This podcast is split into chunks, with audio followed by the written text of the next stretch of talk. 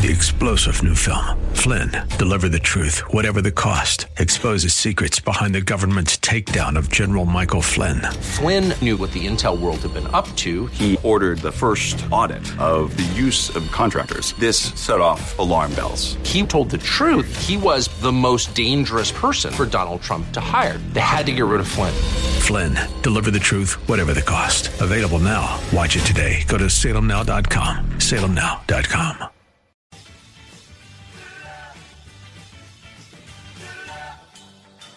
Thinking about healthcare these days? Well, you're not alone. And seems that getting real information about the state of our medical system is tough to come by. That's why you've come to the right place with Dr. Bill, your radio MD. He's got the answers because he's a doctor.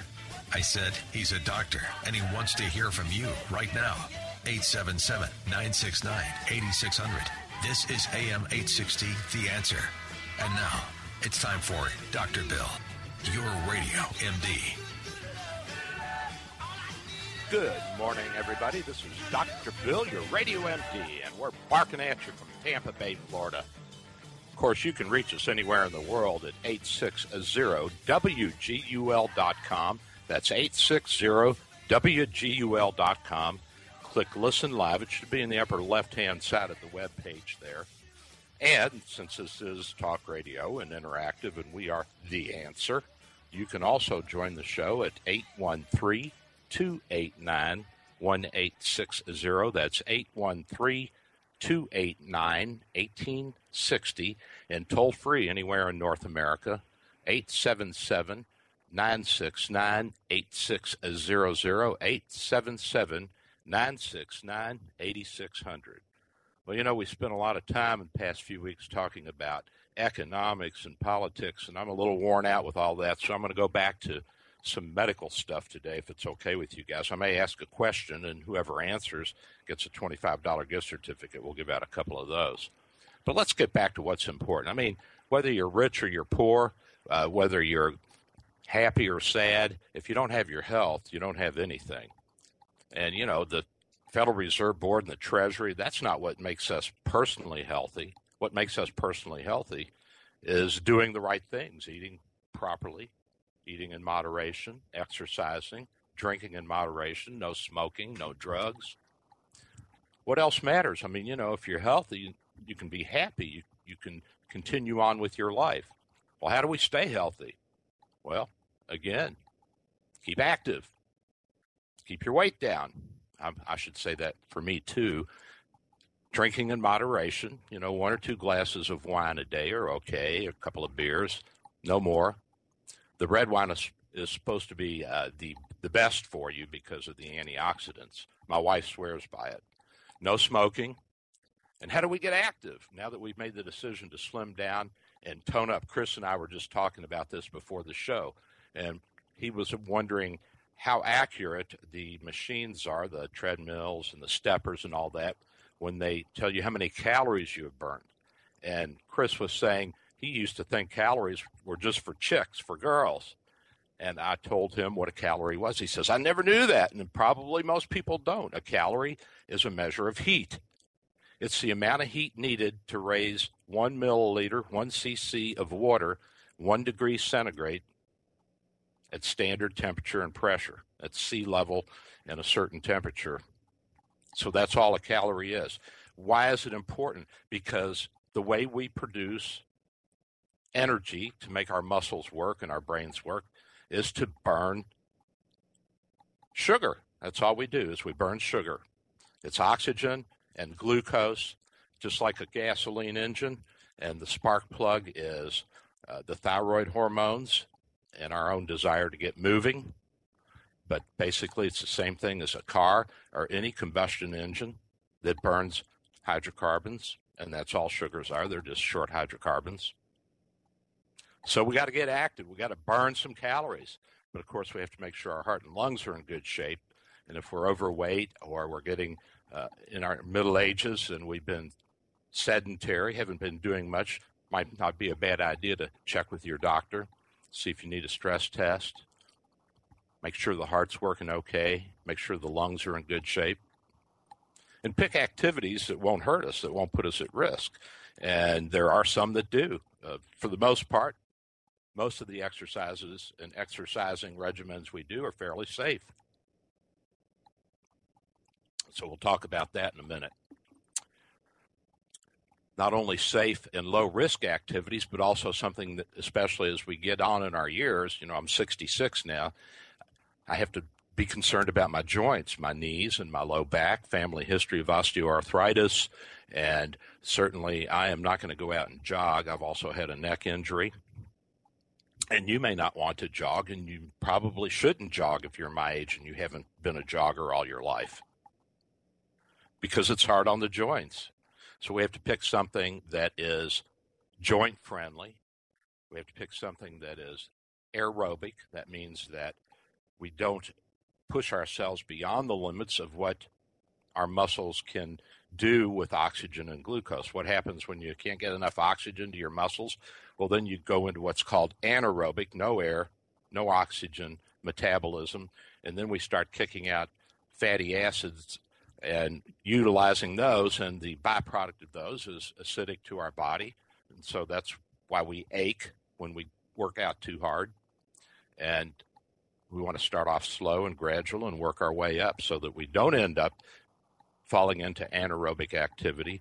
Well, why do you go from anaerobic to aerobic as you condition yourself? Well, the blood vessels learn to dilate again, and the muscles learn to use glucose and oxygen more efficiently.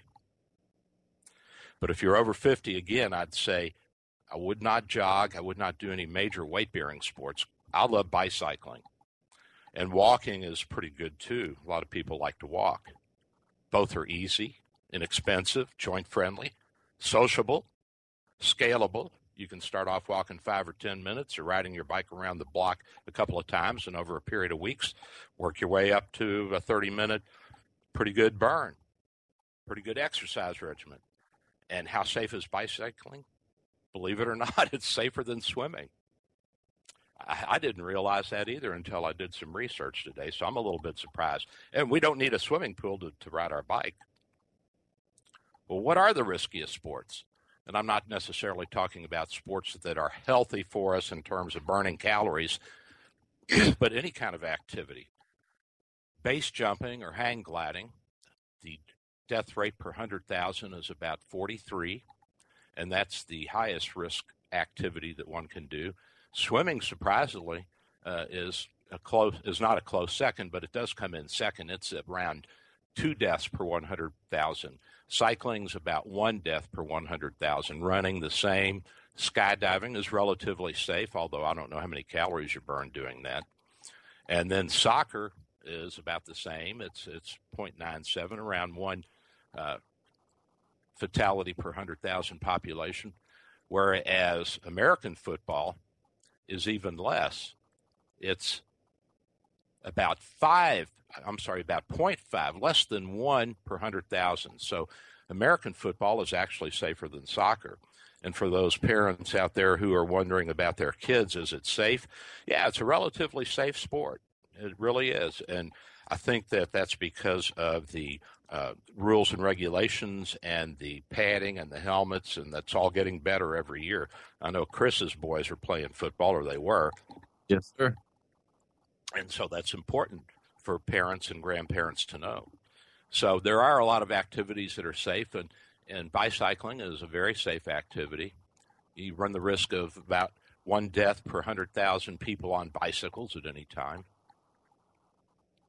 So the, the really dangerous or life threatening activities again are going to be base jumping, hang gliding, and if you if you enjoy being a civilian pilot, you're pretty high risk for dying. There were 378 deaths in 2010 in the United States. Mountain climbing about 25 per year, and this uh, this avalanche uh, and uh, this earthquake over in Nepal. Apparently, there were some people at the base of um, of the Himalayas, and I guess some of them were buried by the uh, by the the um, the snow and the ice that came crashing down the mountain. So that is a dangerous sport. Skydiving is relatively dangerous. compared to other things. It's not that dangerous, really. Recreational boating. I didn't know this. There were 736 deaths in 2009 from recreational boating. Motorcycles. The, the the transplant teams love you guys to ride motorcycles with no helmets. They are organ donor machines. They're great. How can you be safe on a motorcycle? Wear a helmet. Be defensive in your driving. Don't speed. I know that's hard to do when we're young. I did the same thing. I had a bike and I'd go speeding down the road at 90 miles an hour on that thing. But one weekend in the emergency room, and that cured me. I sold the bike and got rid of it. Scuba diving, about 150 per year. So that's that's not a real high uh, number of deaths for the number of people that actually scuba dive. It's a pretty popular sport. So, what are we looking at? Heart disease. We have moderate risk from heart disease. It's still the number one killer in the United States. Base jumping, swimming falls below base jumping, very low risk. Actually, snow skiing is very, very, very low risk for dying. Well, that may well be, but it's hard on the joints, I'll tell you that. I had to give it up. It's too much for me.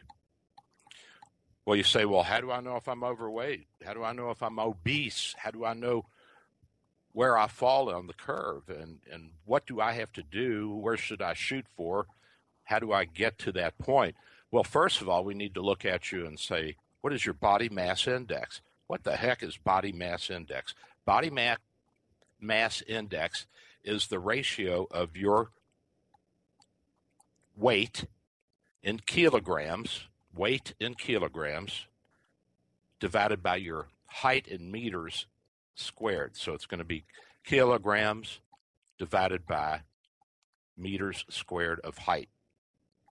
And we get what we call the body mass body mass index, and that helps us determine where you fall on the scale. So we know that your body mass index, if it's under 19, you're underweight. And we know that the death rate goes up for people who have a body mass index of 20 or less. Normal is going to be 18, 19, 20 to about 24, 25. And that's the average. Overweight, 25 to 29.9. Obese, 30 to 34.9, moderately obese 35 to 39.9, severely obese is greater than 40. So, well, where do you fall in this, doc? Well, I did the calculation, and I'm right about at uh, 27. So I am overweight. I am overweight, and I did that by taking 86 kilograms, which is my weight in in the metric system and divided by 1.8 meters. And I squared the meters, of course. So that's how you get it. And it gave me a 26.5, 27 body mass index. So I got to watch myself. I'm starting to get back up there, and I don't like it. Summer's coming. I got to get back in my bikini.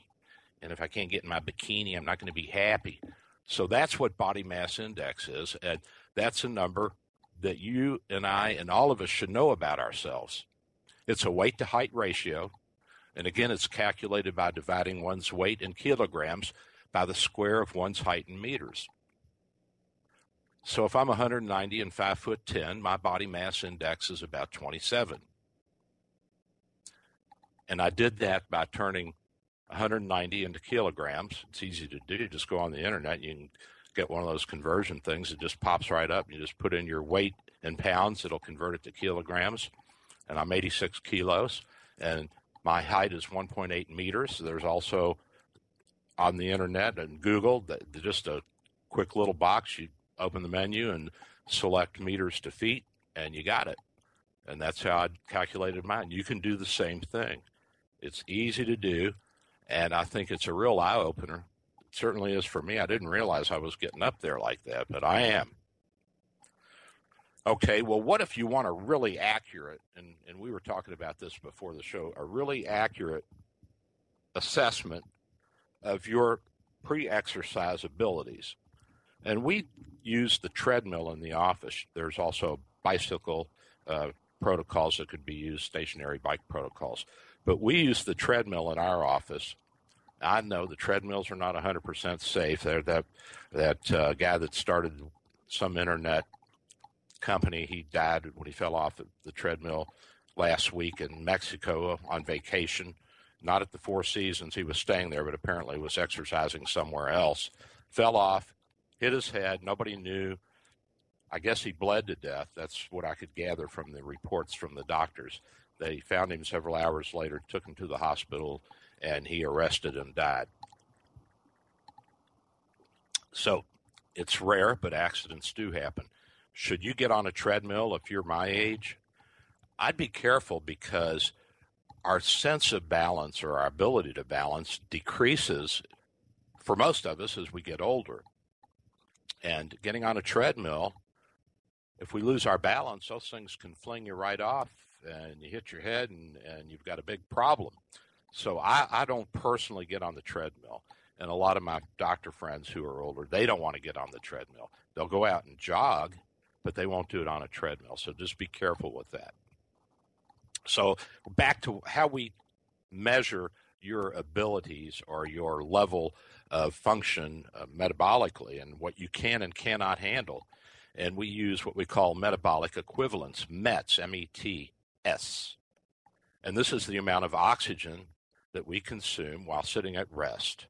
And they did this back in the 1930s and 40s using 70 kilo men, 70 kilogram men, so that's about 145, 150 pounds, somewhere in there, males, and they hooked them up with non rebreather apparatus, and they had oxygen coming in, and they measured the amount of carbon dioxide that came out, and did that not only for being at rest, but for different exercise levels, and did it over a period of years and put tables together to tell us what a met is and how many mets you've expended.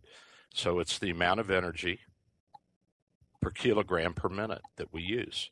We use, well, we don't, but the ideal 70 kilo man in the 1930s and 40s burned 3.5 milliliters of oxygen per kilogram per minute. You don't need to remember the formula. Just got to remember that you burn oxygen, and at rest you burn X amount, 3.5 milliliters of oxygen per body weight every minute. And then we can go on multiples of that.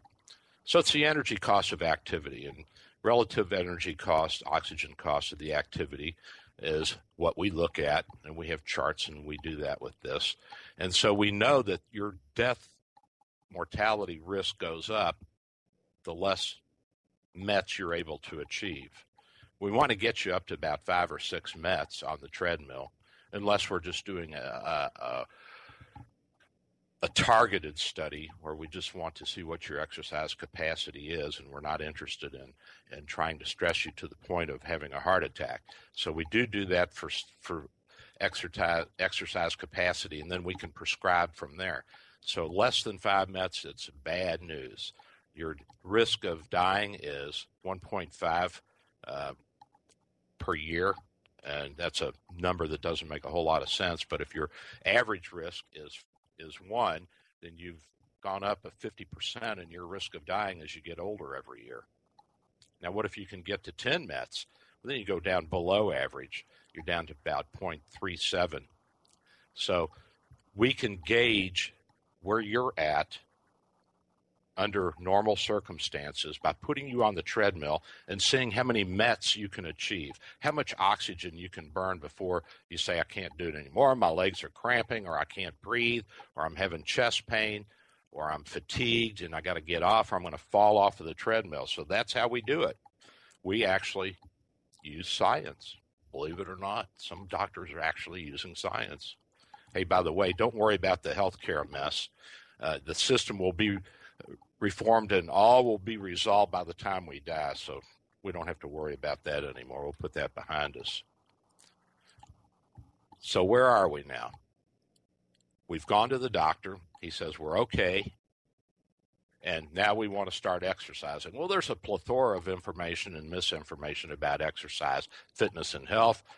And we want to minimize the confusion for patients. And it's our job as your doctor to guide you in terms of what kind of activity and how much and when and where, what's safe and what's not, just like I'm doing right now. And in a sense, it's a prescription that we give you. We say, your heart's okay. I don't see any evidence of blocked arteries because we did the treadmill test and we put you under the nuclear camera and looked at everything. And it's all good. Of course, nothing's 100%, but it's all good. And so here's a prescription. I want you to start exercising 30 minutes a day, at least five days a week. And I want you to get your heart rate up to 80% of your target. And I want you to burn so many calories if you're going to be on a machine or if you have a little wristwatch that uh, counts your calories. And they do that by measuring your, your body temperature over time to see how much you are burning up. So we give you your prescription, and of course, we have to be careful with special populations like the elderly, those who are overweight or obese, history of high blood pressure or diabetes or cholesterol problems, and we want to take a little closer look at you guys. And the current recommendations from the American Heart Association for middle aged and older adults is to, again, stick to aerobic exercise. If you're getting too short of breath, you're probably getting into anaerobic exercise where you have some lung problems that need to be addressed. And we supplement this by some muscle strengthening a few times a week. You get some two and a half or five pound weights and just walk around the house for a half an hour and do some curls and lifts and all that. And uh, you don't have to really expend a whole lot of money or time or effort. You don't have to join a health club unless you like that and you want to be around people. And some people are more comfortable exercising when other people are there, kind of do what everybody else around you is doing. I can't stand to go to the gyms and the spas. I just, I never could. I don't know why. I just would rather be on my bicycle alone. Probably I talk to so many people during the day and deal with so many people. It's it's a little break for me. So I get not only physical but mental health there. So works for me. But if you're the kind of person who likes to be around other people, go join a gym. Watch out for these year long contracts. That's a bunch of baloney. And you don't want to go to the gym, but you do want to walk. You don't want to ride a bike. So a brisk walk, 15 to 20 minutes per mile, and you can work your way up to that. So uh, if you go 30 minutes, you're talking a couple of miles. That's not bad. So you can do that. Even lower intensity for those unable to sustain a speed of, of 15 miles per hour. I'm sorry, 15 minutes per mile. Uh, can go slower and can take it easy. And we have some very old people in our neighborhood here who jog. They look like they're barely moving, but they're they're exercising. And we have people that walk a lot, couples, and the elder, the more elderly, usually are slowing down. That's okay. We don't want to kill you. We just want to get you out there doing something. Now, more moderate or vigorous intensity activities include jogging or getting in the pool and swimming at a good clip. And we want you to exercise once you've achieved your ability to do 30 minutes of good sustained aerobic activity, about 30 minutes a day, again, five to seven days a week. If you do it every day, you get in the habit, then it, it, it's second nature. Just form a good habit and keep doing it. And of course, we want to gradually increase the exercise volume as we go. So we'll start off slow and work our way up. And this will maximize the benefits as well as condition us And by conditioning, I mean forcing the blood vessels to dilate more, so more oxygen and blood blood with oxygen gets in there, and uh, more nutrients. And of course, we're going to lose weight as we exercise, so that will also be less stress on our system. And there are potentials for death inherent in any structured exercise program, but it's very rare. It's very rare, especially things like walking or jogging or riding a bicycle or swimming. All these things are easy to do, and it's very rare that, that we have any deaths. We've had a couple over here in St. Pete in the past few years for bicycling, and one guy was just sitting on the on the curb. Actually, not even on the curb. He was sitting on the sidewalk. Uh, there was a little wall that was a retaining wall for the gas station, and he was sitting there with his bicycle waiting for the light to change. And there was an accident, and one car careened into him and killed him. So it's rare, but it does happen. And there are people who are at higher risk. And we know this because we see deaths occasionally, usually in younger people who have some kind of underlying heart disease and they'll drop dead on the field. And we hear about this at football training and uh, different sports that are very uh, intense and very demanding of the heart to pump out blood. And if there are some blockages to the outflow of blood, not blockages to the arteries feeding the heart, but blockages to the outflow of the blood from the left ventricle into the aorta, then we can see some sudden deaths, as we call them, sudden cardiac deaths, because they have what we call hypertrophic, which means enlarged cardiomyopathy, which means heart disease. So there can be parts of the heart muscle that are abnormally enlarged and they're pooching into the chambers where the blood is supposed to flow out of. And when the demand increases and they can't meet it, then their heart is also doing without oxygen and they have rhythm disturbances and they die. But that's rare and that that can be checked. You just have to get your kids or your grandkids out there to the doctor, have them listen for a murmur. If there's any murmurs, then they need an ultrasound and so on and so forth. But this is not new, the potential for death. And legend has it that Phidippides, who you may not remember, ran from the battlefield of Marathon to Athens, which is about 26 miles, in three hours. He was a messenger in the army. And you say, marathon? I say, yeah, marathon. Now you know where the word marathon comes from. It comes from Phidippides running from Athens, I'm sorry, to Athens from the battlefield called Marathon in Greece back before the birth of Christ, long way back there. And he was carrying news to Athens, the Athenians, that they were victorious over the invading Persians. See, see, see what I mean? The Persians were causing trouble they're the Iranians now, by the way. They were causing trouble for us even way back then. So the Athenians were victorious, and he ran to bring the news, and he dropped dead uh, after making that run. And the doctors then thought that he died from exhaustion because they didn't know what else to call it. And was this a 26 run 26 mile run that killed Phidippides?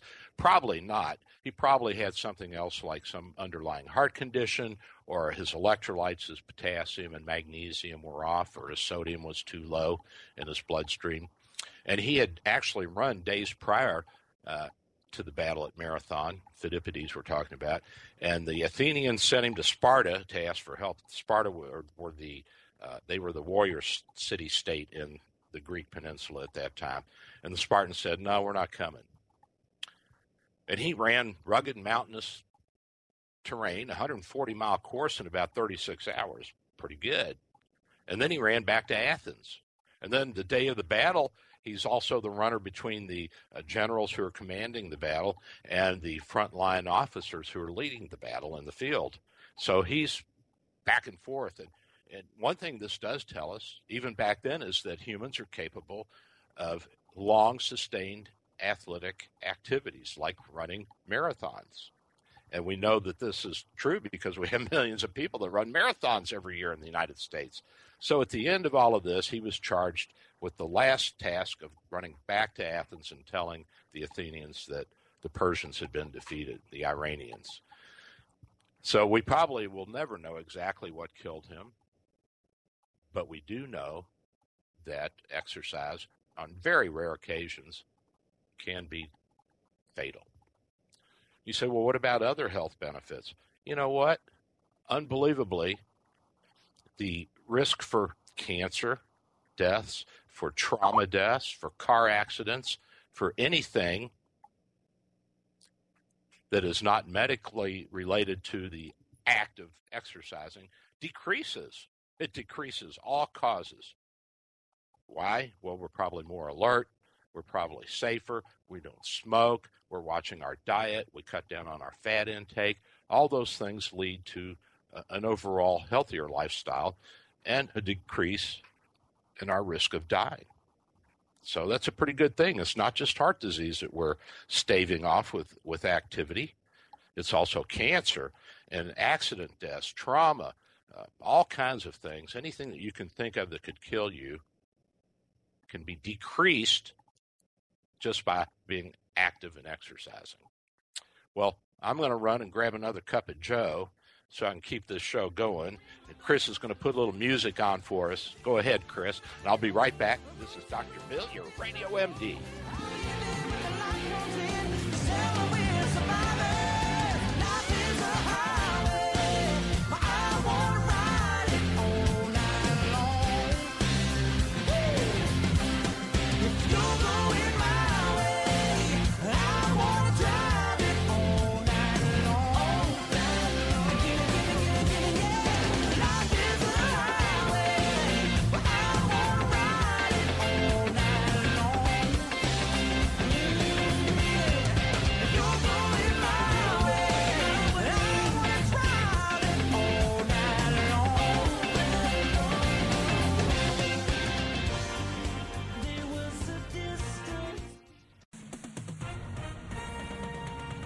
With SRN News, I'm Michael Harrington in Washington.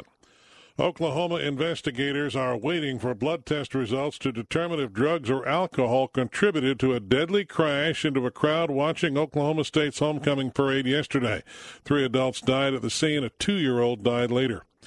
Authorities in Northern California are hunting for a killer this morning. Officials say a gunman fled after firing into a car in the parking lot of a Northern California shopping center, killing one man.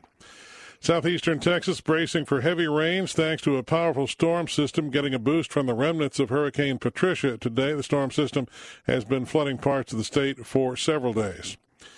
And medical charity Doctors Without Borders says the number of people killed when their clinic in northern Afghanistan was bombed is now up to 30, including, quote, seven unrecognizable bodies. The attack, an inadvertent one by U.S. forces. This is SRN News. The Captain's America Third Watch. They just had a big to do in Texas at one of the largest mega churches called the Prestonwood Baptist Church in Plano, Texas. They had six candidates there. Jeb Bush was one of them. He was the last one scheduled to speak. They stuck around to hear Ted Cruz, Ben Carson, Rick Santorum, Mike Huckabee, Carly Fiorina, and Jeb Bush got up as the last speaker, and people started to walk out. Overnight from 2 to 6 on AM 860. The answer. I read where the University of Texas lost a hundred spare brains it was keeping in jars in a basement room. Dave Perkins. After I ruled out a faculty bus crash as the reason for a spare hundred brains, I wondered why they were being kept in a room in the basement. Turns out it was a refrigerated storage center for all the spare Republican spines and Democrat souls. This is Dave Perkins. Meet you here bright and early Sunday morning at 5 on AM 860, The Answer. Are you ready to take your education to the next level? Arizona State University now offers over 90 top tier degree programs, 100% online. With ASU's highly ranked online programs, you'll earn the same degree as our on campus students, with the ability to learn wherever you want, whenever you want. Same world renowned faculty, same leading education, same global recognition from one of the top universities in the world. Call 1 800 581 5369. That's 1 800 581 5369. I'm Jamie from Sherman Oaks, and I just graduated with my degree from Arizona State University. I chose ASU because I received the quality education I deserve in the major I wanted, all from my home. Jamie's not the only one to earn a degree from ASU. There are over 90 degree programs offered 100% online from one of the top universities. Now's the time to learn more about earning your degree online from Arizona State University. Call 1 800 581 5369. That's 1 800 581 5369. Partly sunny and warm. Today's high 88. Cloudy tonight, low 71. Pleasant with periods of clouds and sunshine tomorrow, high 87. Cloudy tomorrow night, low 72. Cloudy on Tuesday, high 86. That's your AccuWeather forecast. I'm Jason Stevens for AM 860 The Answer. The following program was pre recorded for broadcast at this time.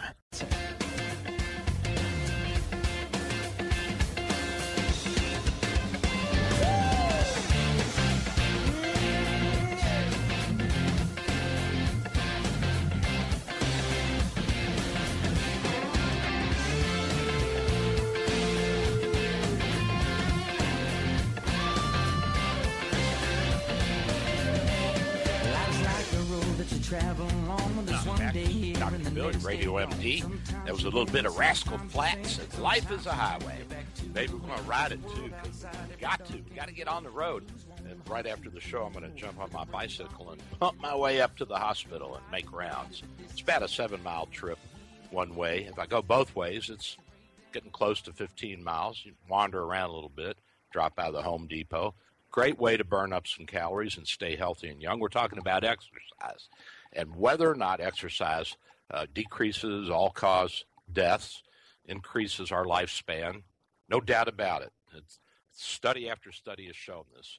The latest one that I saw was from Copenhagen University in Denmark, and there were 13,375 women, 17,265 men.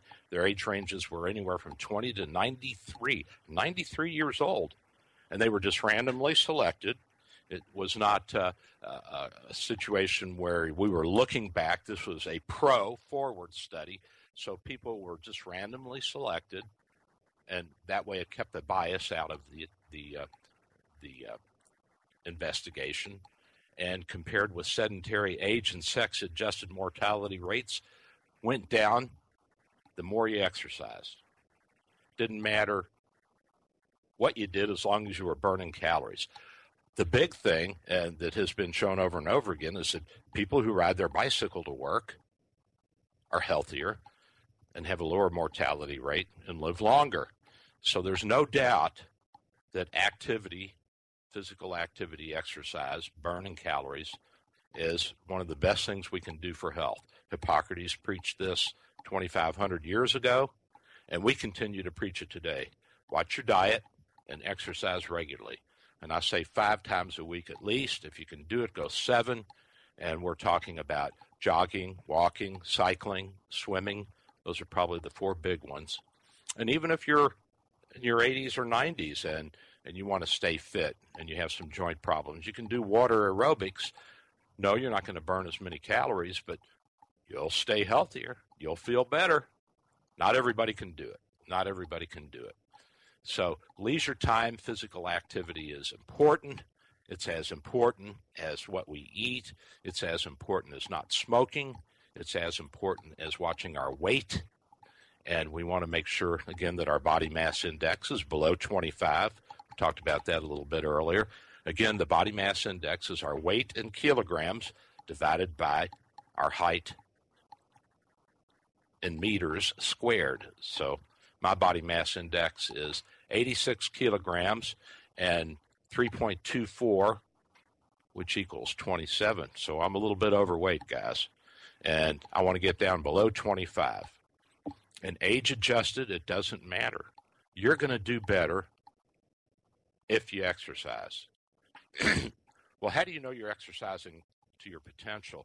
We like to use target heart rate, which is easy for people to do. You can get the little wristwatches that tell you what your heart rate is, or you can jump on the, the stepper or the treadmill. And a lot of these, if you grab the, the rails, it'll tell you what your heart rate is.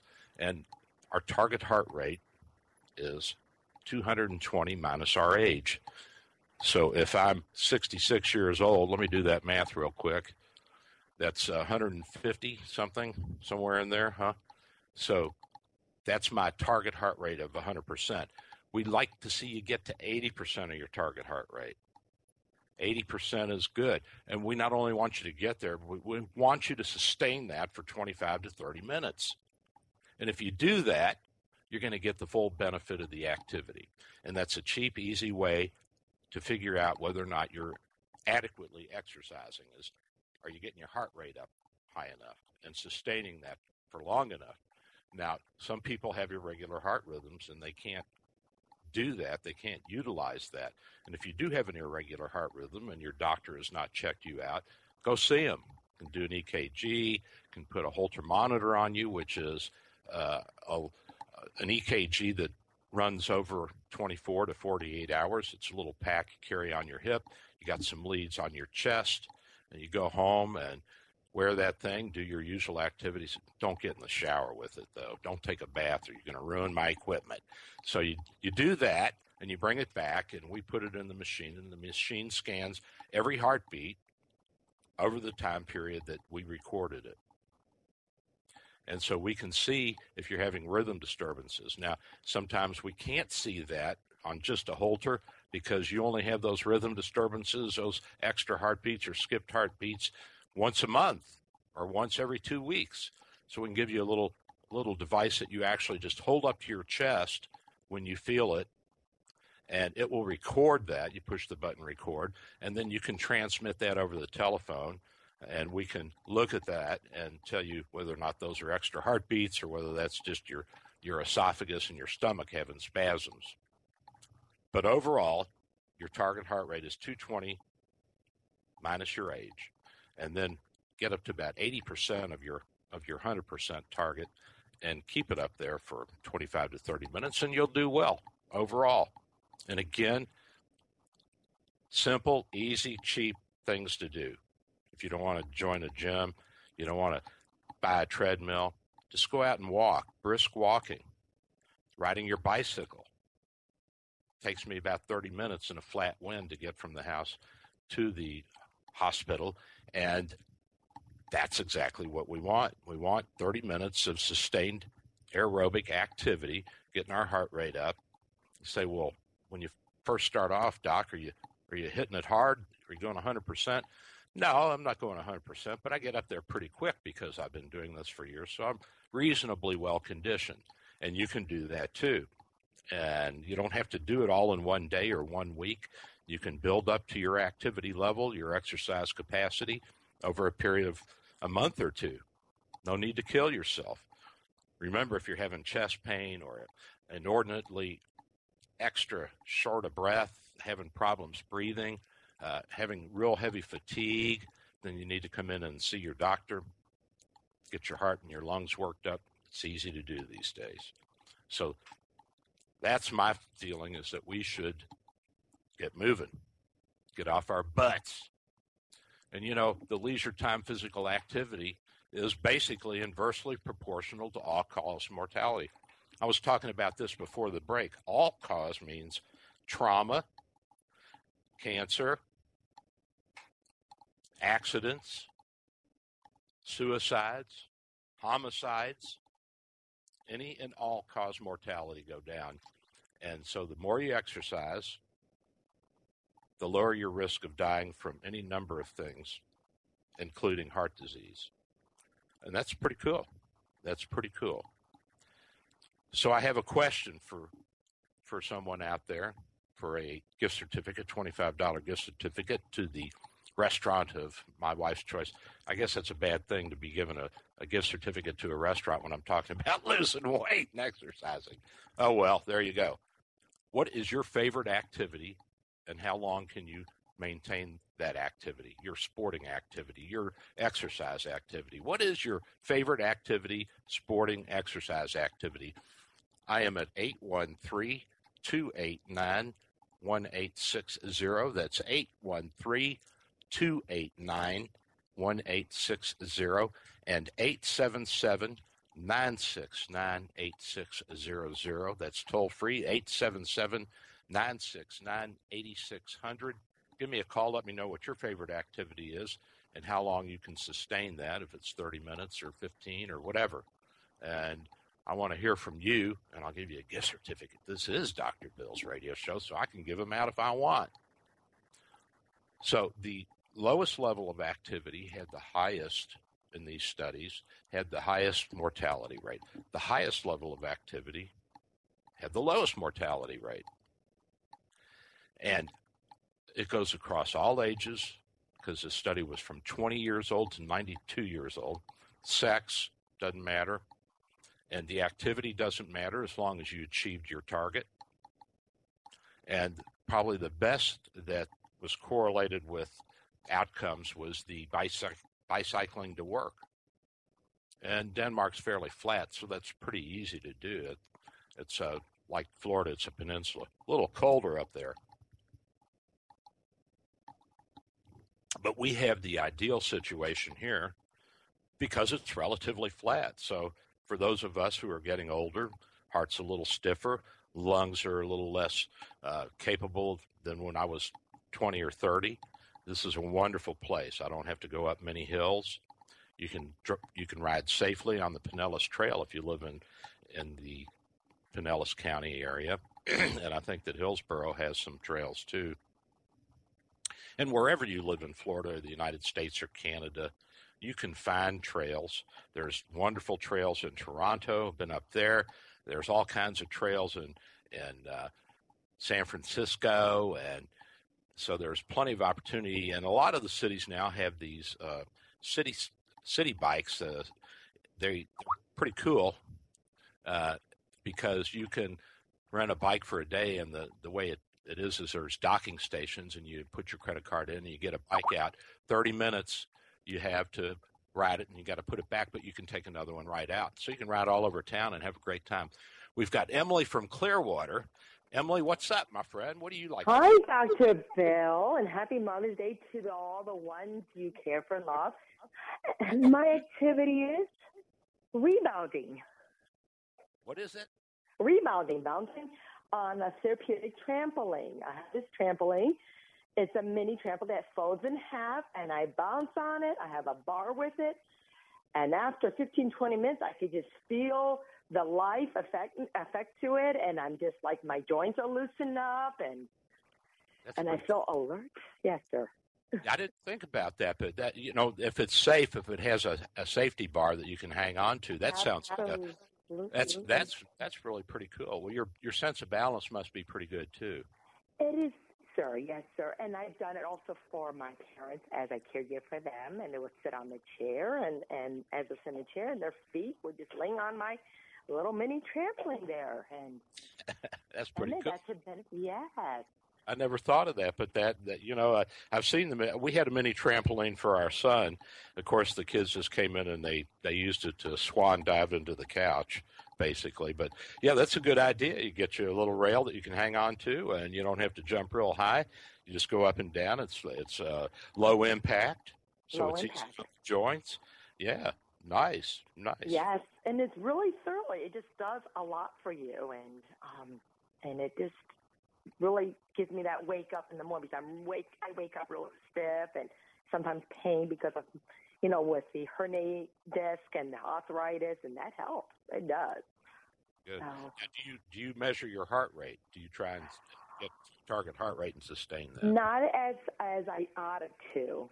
No, sir, I do not. All right. Well, we won't hold that against you, Miss Emily, and we will give you a gift certificate. So oh, you you will. Thank you. And uh, tell Chris uh, your information, and we'll get that out to you sometime this week. We've got another caller, Joe from St. Pete. Joe, what's up, bud? Hey, Dr. Bill. Um, I, my uh, my exercise is uh, swimming, and I, I do lap swimming, and um, I've um, swum swum most of my life off and on, but um, I I can do, I can sustain it for quite a while. I used to swim master swimming too, and uh, we we competed and so forth. But the to, the most interesting thing about that to me is the the number of people that I have run into who are in their 70s, 80s, and even 90s that still swim, and uh, I mean pretty good distance too. Yeah, and you know, a lot of people don't know what the Masters swimming program is. The uh, the Masters program is a competitive program, and it's uh, largely been populated by people who swam competitively as kids. And you you have teams, uh, just like kids do. And you know, North Shore Park swims against South Shore Park, and it's a great way to to exercise, have fun. And for a lot of guys, we need a goal like that. So that's that's good. I need that goal, just like you do, to make myself feel that I'm doing something. I can't just go out and ride a bike for fun. I got to be going somewhere. I got to go to work or to the restaurant. You know what I mean? I mean, you, you probably feel the same way.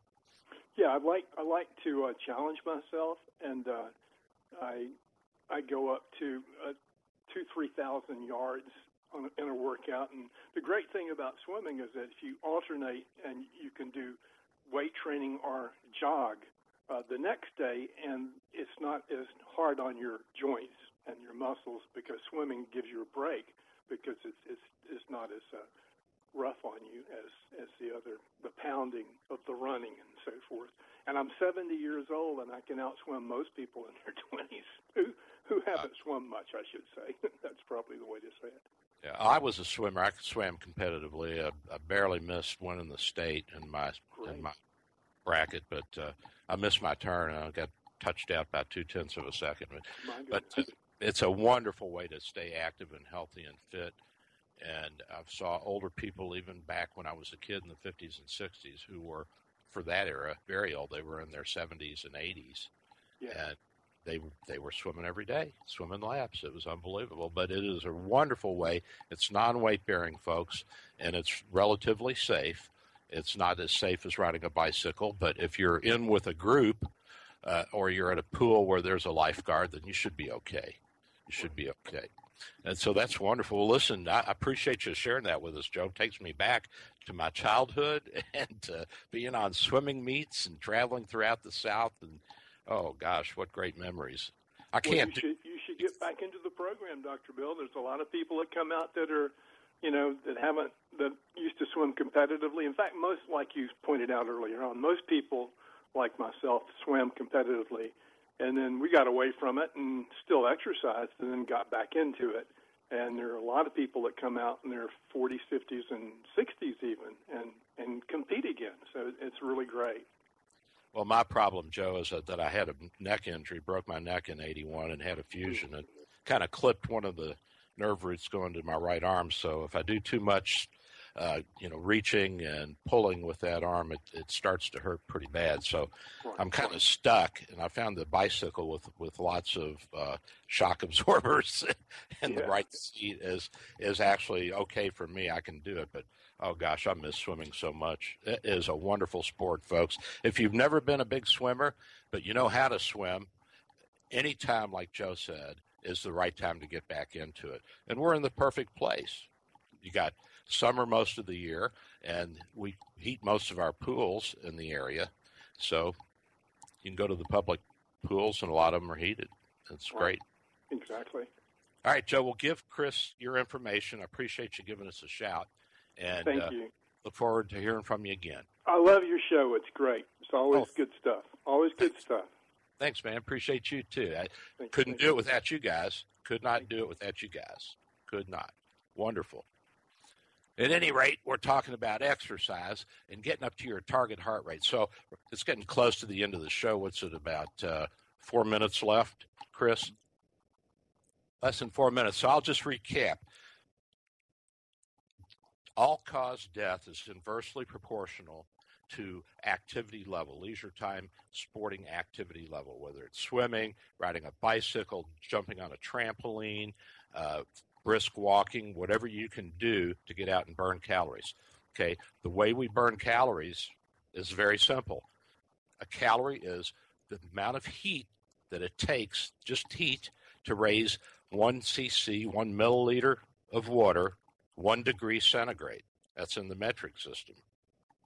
And a metabolic equivalent is the amount of oxygen that we consume at different levels of activity. So our MET at rest is 3.5 milliliters of oxygen. How do you do that? Well, you got to burn the oxygen with the sugar, just like you burn gasoline with oxygen, and you produce the same waste products CO2, carbon dioxide, which we exhale, and water. And that's exactly what our car engines do. They, they produce heat and combustion turns the crankshaft, and then the waste products or the after products are water and carbon dioxide. Carbon dioxide is what the uh, what the uh, environmentalists are concerned about. And so 3.5 milliliters of oxygen is consumed per kilogram of body weight, of our weight, per minute. And we can scale up from there by putting you on the treadmill to make sure that you're okay for activity or to see if you can achieve any level of activity that is uh, reasonable for you. And you may not. You may crap out at, at three or four METs, in which case we're going to take a closer look at your heart and your lungs.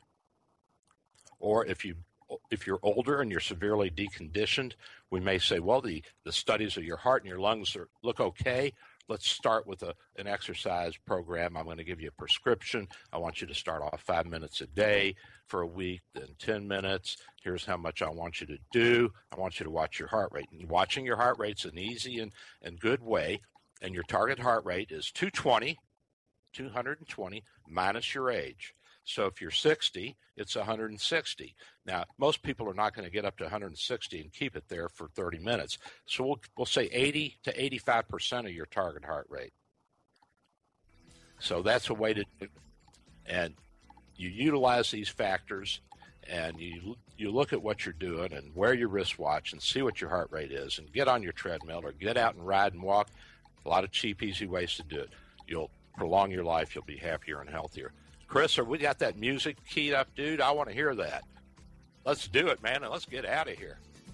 I got to get on my bike. I got to ride, baby. I got to ride. All right, are you playing it? Oh boy. Hey, listen. Oh, it will. Okay, well then we won't do that. So we got uh, got uh, Rascal Flatts. Well, love that song. Isn't that a great song? That just makes me feel so happy when I hear that. That exercise, love, kisses and hugs. Appreciate you guys. We will see you next week. This is Dr. Bill, your Radio MD.